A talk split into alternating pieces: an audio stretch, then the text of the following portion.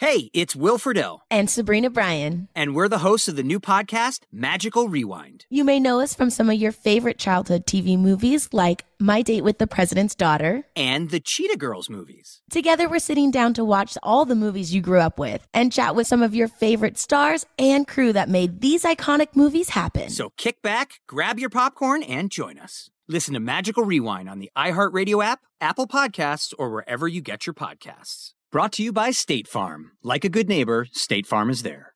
Ask a stupid question, get a stupid answer. It's one more thing. Armstrong and Getty. One more thing. I'm referring to issue polling. Almost all issue polling, I'm, I'm becoming more and more convinced, is pointless. Uh, and I shouldn't say that out loud because we're going to continue to refer to issue polling and then discuss the results as if it matters, but it's pointless. It's just well, sixty-two percent of Americans remain in favor of issue polling, Jack. But this issue polling is around the whole Will Smith thing, which Jimmy Kimmel talked about last night. I, I, really don't believe that it happened. I think it was more of a staged act. Uh, you know, Chris is getting ready to go on tour with Kevin Hart. I, I just don't see this happening. Well, the, the rest of us saw it happening lead someone to a conclusion like this? Will Smith destroyed his reputation on the night he won an Oscar so Chris Rock and Kevin Hart could sell concert tickets? This is ridiculous. One of the theories is that Chris Rock was wearing a pad on his cheek to absorb the blow. You'd think we wouldn't have noticed he had an airbag on his face for the Oscars? One of the pieces of evidence uh, these conspiracy theorists are passing around today is video of Will Smith teaching a kid. He was doing some kind of event. He brought a kid up on stage to teach him how to take a slap in the movies. And the kid, believe it or not, is named Chris. Oh my God, they've been planning this since Chris Rock was a child. well, to the issue polling around that. 30% of people strongly believe it was staged. Another 28% somewhat convinced it was all scripted. So that's a majority. 58% believe, strongly believe or somewhat believe that it was all scripted. Humanity tires me out. And uh, I don't know if, that, yeah, I, I agree. And then some of the other numbers that are where two and three think Will Smith should be charged with a crime for slapping Chris Rock. But also two and three say Will Smith was perfectly justified in what he did. So, all right. Yeah, I said, so, I'm sorry, I saw some poll that said uh, more people thought Chris Rock was in the wrong than uh, Will Smith. Whatever. It's all in how you ask the question, who you ask, and all that sort of stuff. You know what? That's fine. Slap the shit out of each other. I don't care. uh, I do wish. I think someday we'll be able to do the parallel universe thing. I think, um, you know, not in reality, but I think algorithms will get so good at some point.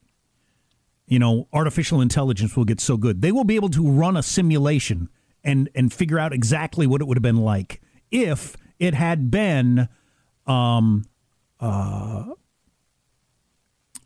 who would be kind of an equivalent actor has a good reputation um a white actor uh that went up there and slapped Billy Crystal for making a joke about him uh, how about the, the the guy with the Lincoln commercials, Matthew McConaughey? Yeah, he's seen as a little crazy, but yeah, sure, he's got he doesn't he's not seen as violent or anything like that. Or Leonardo DiCaprio or whoever walks up there slaps Billy Crystal really hard for making a joke about me dating young girls. Uh, this is not cool. My girlfriend does not think that's funny. Whack! Uh, how would the world reacted? Any different? Would have been exactly the same? Would it have been different? Blah blah blah. I don't know or if you're kind of a scroungy character, if you're, uh, you know, a, well-known unhinged, if Nick Nolte goes up and smacks Billy Crystal, is he immediately let out of the place because holy crap, Nick Nolte's crazy? Probably. I don't know. Right, right. Who? Randy, uh, Randy Quaid. there you go. Yeah, he'd be portrayed as having come completely unhinged. What if Chris Rock had fended off the slap? He didn't keep his hands behind his back, fended off the slap, counterpunched, and dropped Will Smith. Right. Knocked him out cold. Or if the slap had connected in a slightly different way, this is the problem with hitting anybody, um, in a slightly different way, you know, and, and, and knocked Chris Rock down. Same slap, same intention, but, you know, knocked him down. Or blood pouring out of his nose. Exactly. Could have caught his nose easily on that slap and caused him to bleed? I don't know. Do people react differently? Of course, you know, if I'm on stage, I could see why Chris Rock just stood there because I, you would have just assumed it was a bit, I think. Oh boy, Will Smith's mad. What's going to happen here? This is going to be exciting. I wouldn't have thought he was going to hit me. Randy Quaid does that. I'm in a full crouch, oh, here we go. left up, right up, ready to go, or running. Bob and move, Bob and move. Nick Nolte comes out of the stands. I think, okay, well, now things have gone crazy. Right. But you wouldn't have expected that of Will Smith. Um, I got a couple more poll numbers here that were kind of interesting. Ba, ba, ba, ba. 75% think it was inappropriate to make fun of his wife. Um, more men than women think it was uncalled for. That's interesting. 50% of men think it was uncalled for to make fun of uh, the wife, but only 38% of women. Women are like, eh, whatever. G- Get over it. I'll be damned. I had something on our opinion of them. Okay, here it is. Uh, asked if had, uh, respondents had a more favorable or less favorable perception of each star. 57% say they see Will Smith in a more favorable light. 60% feel the same way about Chris Rock. So they both came out of it better? Wow. Uh, a third haven't changed their opinion of Smith. Um, same as the third with Chris Rock. So okay, if you add those together, you're not even didn't damage either one of them. You both came out better off. Well, you need to do this more often. People need to stage this more often. If you both come out of it with better opinions of you than going into it. You know, like sex, as long as it's consensual, it's none of my business what y'all do.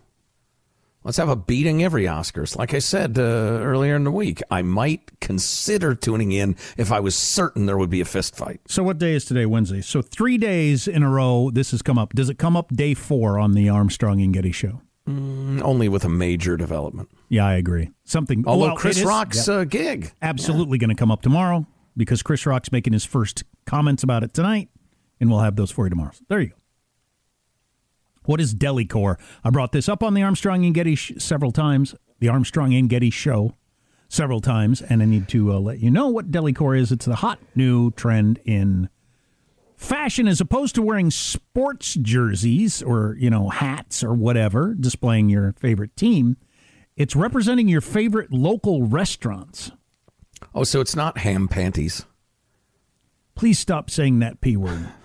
For some reason, coming out of your mouth, it grosses me out. It's not roast beef pants.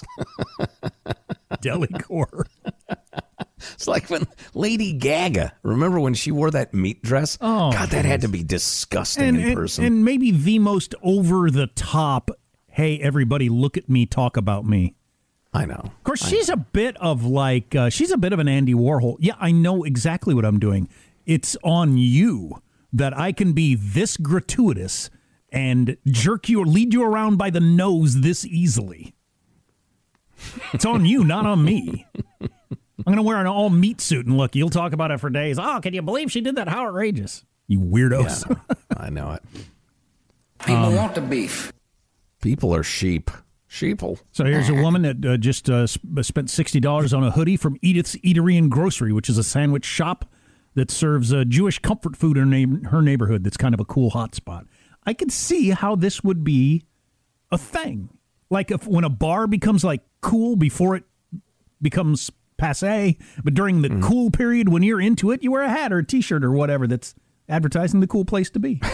I have actually several T-shirts from my favorite pizza places around the country.